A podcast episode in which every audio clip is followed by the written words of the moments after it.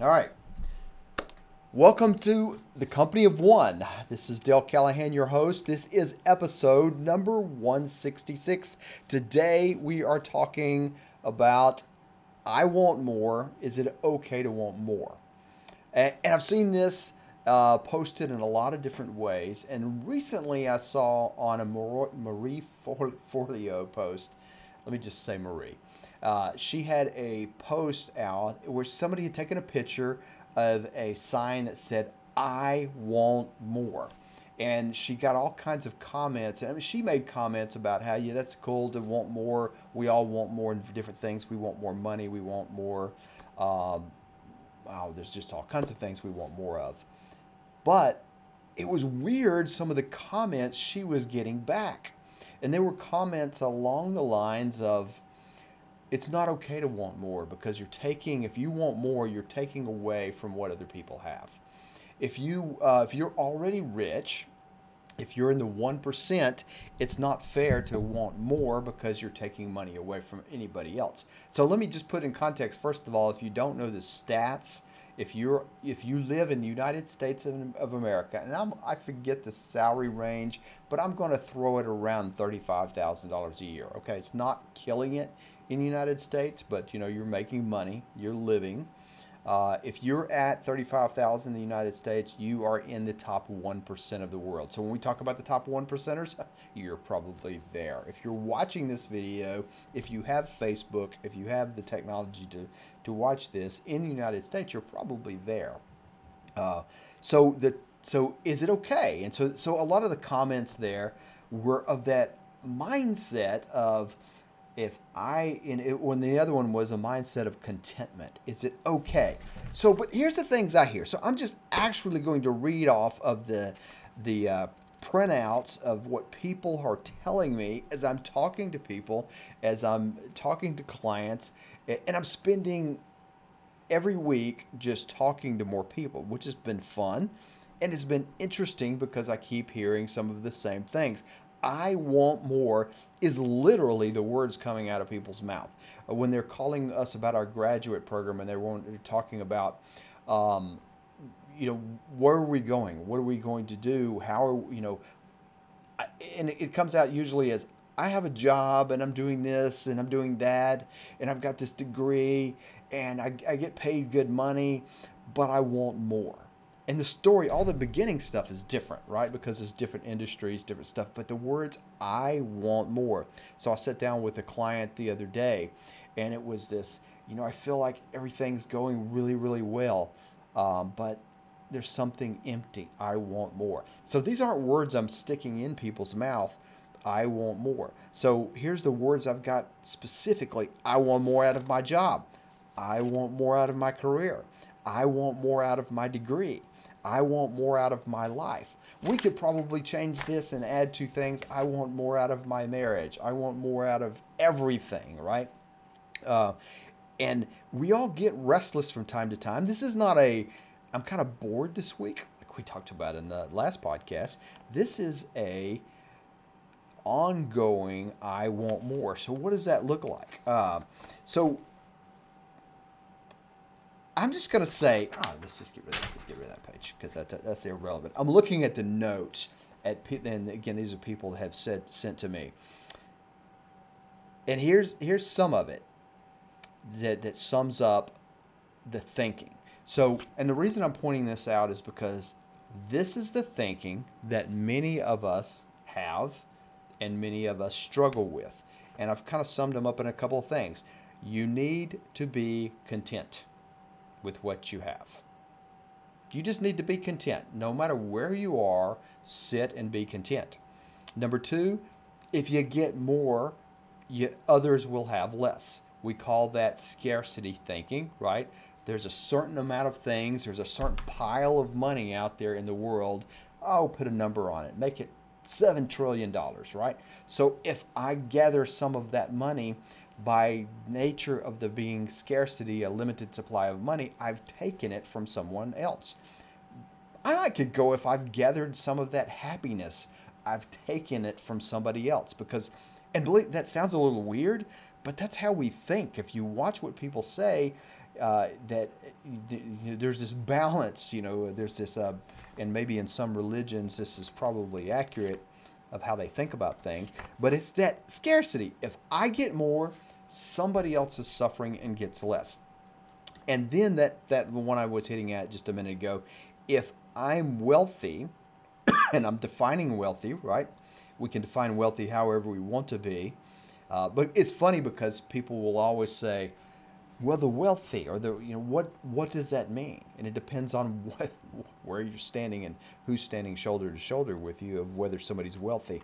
Because I know people who are making a million dollars a year who live kind of like they're in poverty because they're terrible at managing their money, and people who make forty thousand dollars a year who live like kings, at least in terms of the way they manage their money. Right. So wealthy is wealthy is a wealthy doesn't really mean anything uh, except this nebulous thing that we're usually blaming other people and talking about how bad the mean wealthy guy is, like the big bad wolf, right? Makes a good movie script. So this is scarcity, a bunch of uh, scarcity thinking. There is uh, contentment thinking, and there is the blaming the wealthy, and these are some of the things. And so as as people are telling me they want more, the things that I'm hearing is guilt. Guilt Eh, you know, they'll, they'll almost start backpedaling.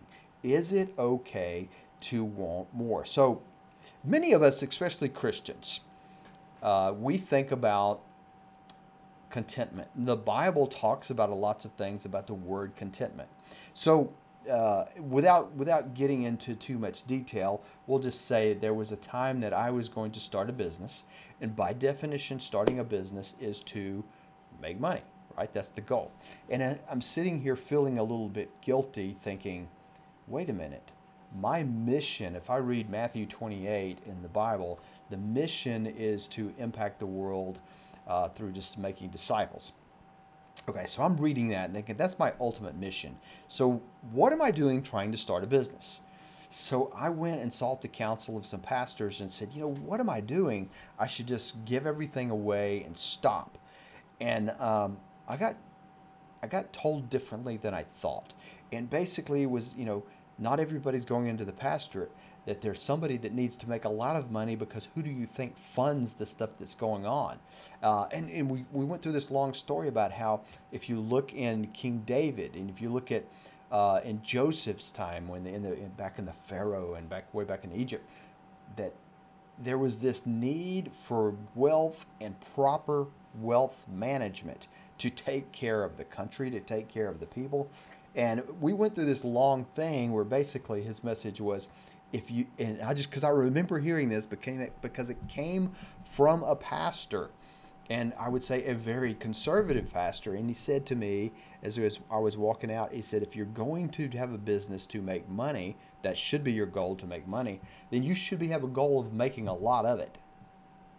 And that was really a weird statement to hear. But what he's getting at, think about the word contentment. What does contentment really mean? Contentment means just sitting here, being content with the amount of food I have, being content with the amount of uh, wealth I have, being content with everything. And that's, you know, that's a good thing. But contentment is not a state we take that as a permanent state. Like, I should just sit here and be happy with the food in front of me. Now, I don't know about you, but I'm going to guess that contentment's going to run out when it comes time for the next meal, right? You may be content at breakfast, but by lunch, well, maybe by dinner, depending on who you are and what kind of diet you're on, right? But you're going to lose that contentment as hunger comes back. Is hunger evil? Is the fact that our tummy's growling, is that an evil thing? Is it an evil thing because the roof is leaking? I want to fix the roof. You know, what do we think we mean by contentment? Some of the processes that people are thinking is that's almost like it is. It's it's like I should want for nothing. No, I don't think that's what contentment means. Contentment means in the moment here, I should be content that I have all I need, as opposed to, I wish I had that, or I don't have that, so I'm going to lay down and kick my feet and pitch a fit, right? That's not, that's not contentment. Contentment is feeling like I have what I need right now. I may be poor, I may be rich, I may be well fed, I may be hungry, there, but I need to be content where I am right now. And I need to realize that I'm taken care of. However, who wants to just sit there all the time? Because that's the ultimate thing of contentment is just to sit and do nothing. Now that kind of sounds like where the Bible talks about idleness and just doing nothing. What about the Proverbs 31 woman? Right? Was she content? What's the deal here? What are we talking about? There's constantly work going on in the Bible. As a matter of fact, the entire look at the beginning of Genesis where Adam and Eve are in the garden and what is he told them to do to take care of the earth, to uh, control the earth which is kind of weird if you're a tree hugger now. That was the um, uh, the the uh, the original goal was not to go out and be environmentally friendly and try to save the tree and try to save the hummingbird and all those kind of things that we try to save. It's to dominate the earth, to use it for our purposes. That may mean things go out of uh, go extinct, um, but you know the tree huggers can call me about that later. So, but contentment means work. Even in the the Old Testament, work existed. Work existed. Why did work exist if you want to just sit around and stare at the other people? Right? There's there's contentment. You can't be content without work. That sounds weird too, right? But you can't. Biblically, that was given to us. As a matter of fact, work was given to us before the fall in the Bible. So if you're not a Christian and you don't have a clue what I'm talking about, well, you probably do. But it, before sin came in, before Adam and Eve ate of the apple, they were doing work. And that means there was a reason to be working, right? And they may have been content with all they had, Probably not, because that's why they bit the apple, but that's another story. But they were, it may have been content with all that they had, uh, but they needed to work to do other things. So, you know, as I look at this, the money is the contentment. So, let, but let me go to the big issue. Is this is so popular in our land today? Um, whatever land that is. This is popular notion. And I saw this all over Marie, Marie Forleo's posts where people kept, they were almost dogging her for saying, I want that, that to want more is a good thing. To want more is okay. And to want more and to work for something is okay. And they were saying this abundance uh, versus scarcity thinking. So let me hit that. Because there's only two kinds of thinking in this there's scarcity, which is there is a limited amount of resources in the world, call it money. And for the only way for me to get more money is to take it from you. Now, without going into monetary policy from countries and how things work, that's just not the case. So, for instance, we could say if there are is if there is a city and there are 10 real estate agents who work in that city if I become the 11th agent in the city, by definition, I'm going to take money out of another agent's uh, hand, right? Because I'm going to be part of the transaction. There may be some of those times that it happens, um, but that's not what usually happens. Usually, what happens is because somebody enters business and there's already competitors out there, we make the rest of the world more aware of the business. Let's give a case in point a bicycle shop. I open a bicycle shop and I'm the lone bicycle shop guy in the city, right? And all the people in the that want to do mountain bike riding and things like that, they come to my shop. You open a, a bicycle shop, you're by definition a competitor to me. But we know business uh, from business that while technically you're a competitor and I'm going to put things on sale and you're going to put things on sale and we're going to we're going to compete against each other, by the fact that both of us are serving the same market, we actually are somewhat advertising for everybody, for other people. Actually, because there's two of us now, instead of saying there was a thousand bicycle riders in the town, now because I'm selling stuff and you're selling stuff maybe on two sides of town, we end up with 2,000 bicycle riders because we start to advertise and we start to create a culture of wanting and desiring that hobby or whatever that is that we're doing. We see that in all kinds of business. That as the fear of entering something because we think we're competing with somebody else, we actually are not. So when we were when we were starting a wireless telecom company, one of the first things that I did um, is went to our number one competitor and sit down and had a conversation. Now, partly because that number one competitor could eat us overnight, but we wanted to sit down and have a conversation about, hey, here's what we're doing. We're in your space. Let's be, you know, and, and we want to win here, but we also know you can eat us. And we walked out of the room with a partnership, which was really weird because uh, we were doing something that was nichey that they didn't want to do, didn't have the expertise to do, but they had this big giant platform. So we walked in the room kind of thinking, hey, we don't know where this is going. And we walked out of the room with a partnership of that we were not expecting to happen. So this is this is this kind of abundance uh, uh, or, or um, scarcity thinking versus abundance thinking. Because the fact is, if you are going if there is so much out there that if you do something, you create abundance, right? If you start consuming all the food in a city, just think think simply of a food. If I start eating more, or if I start uh, bringing more people into the city to eat more food, instead of thinking these grocery stores are going to run out of food, what they're going to do is they're going to say, because we're selling so much food, we're going to order more food. And we're going to open another grocery store that's closer to different people. We create more stuff. Now, theoretically, you may be saying, we're stealing from food somewhere else that some other grocery store in some other part of the country doesn't have food.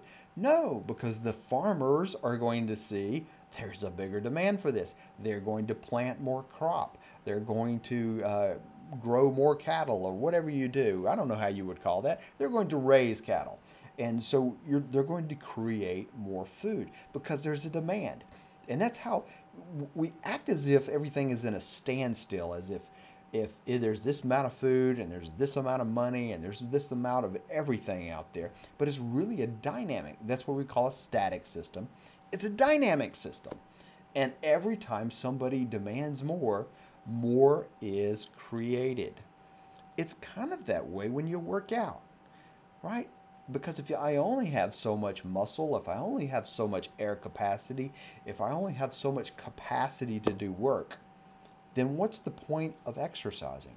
I'm not going to be able to increase my capacity. I'm not going to be able to run faster or lift more or have more endurance. No, that's not e- even in your bodies. As you stress your body, you you create abundance. Your body responds. Biology responds and it, it says we co- we're going to help you become faster and stronger and adapt to what you to the things that you're doing. That's what's really going on in society. So this whole thing that you see about uh, people feeling guilty, like they're taking food out of other people's mouth or they're taking opportunity away from other people, that's I get that, but here's what that is. That is an excuse not to do anything. Because ultimately, the people saying that, they're not really scared of that. I don't believe they are. They're afraid. They're afraid of taking action. They're afraid that if they step out and do something, they'll take action. Oh, I'm not talking about the people that hate the one percenters, even though they are the one percenters and they don't even realize it. Um, they just want to fuss. But I'm talking. But most people, what we're doing is we make excuses for not acting. And we are really, really good at making excuses for not acting, right? Everything under the sun becomes a great excuse. But these people who are saying, I want more, would you be one of them? Would you be one of those people to say, I want more of something? If you're not, you're probably not breathing. I don't know of anybody who doesn't want more of something. That's a good thing, right? You should want more of something because it gets you up in the morning. It makes you want to work hard at something. If think about your entire economy, I'll use the US economy. Think about the US economy. I really, really hope that when I go to the doctor and the doctor says, you need something, let's say you go to the doctor and they say, you need heart surgery. I hope that heart surgeon wants more.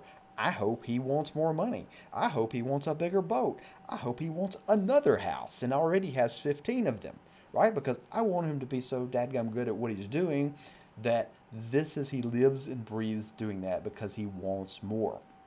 I hope the farmer grows more food. I hope even the person who paints my house wants more money in his or her pocket because if they do, they might be doing a good job, right? I hope the person at McDonald's in the drive-through wants more. Not so sure that one's true based upon my experiences, but I kind of hope that that is is the case. Because if you're not wanting more, you're pro- probably not serving well. And that's the key. The only way to get more money is to serve well. The only way to get more time is to manage your time better and probably get some wealth. As a lot of things come down to wealth in our culture, is is that gets you more time and freedom to do that. So when I'm talking to people, people are saying they want more. Their challenge is not the want. For most of us, some of us get caught in these twisted thinking, but uh, for most of us, the challenge isn't the want. For most of us, the challenge is the how how do you get more of what you want? And so the first part, we won't get into the other parts. I'll tell you that next time. But the first part is defining what you want more of and getting clarity about it. Sitting with a client the other day, he wanted more of one thing. One thing. And he talked about 20. He talked in circles about 20 things. But the one thing what it came back to. And so when he finally got what the one thing was, that one thing, it was like, okay, let's focus on that because that one thing generated all the others. So one of the trick, one of the tricks of success and wanting more is to define what it is you want more of. You may want a lot of things, but what is it you want more of right now? And then get highly focused on that one thing. All right. We will talk to you next week and we'll come back and talk about the uh, the two things or the three things to have more success in getting what you want more of. Until then, we will talk to you next week.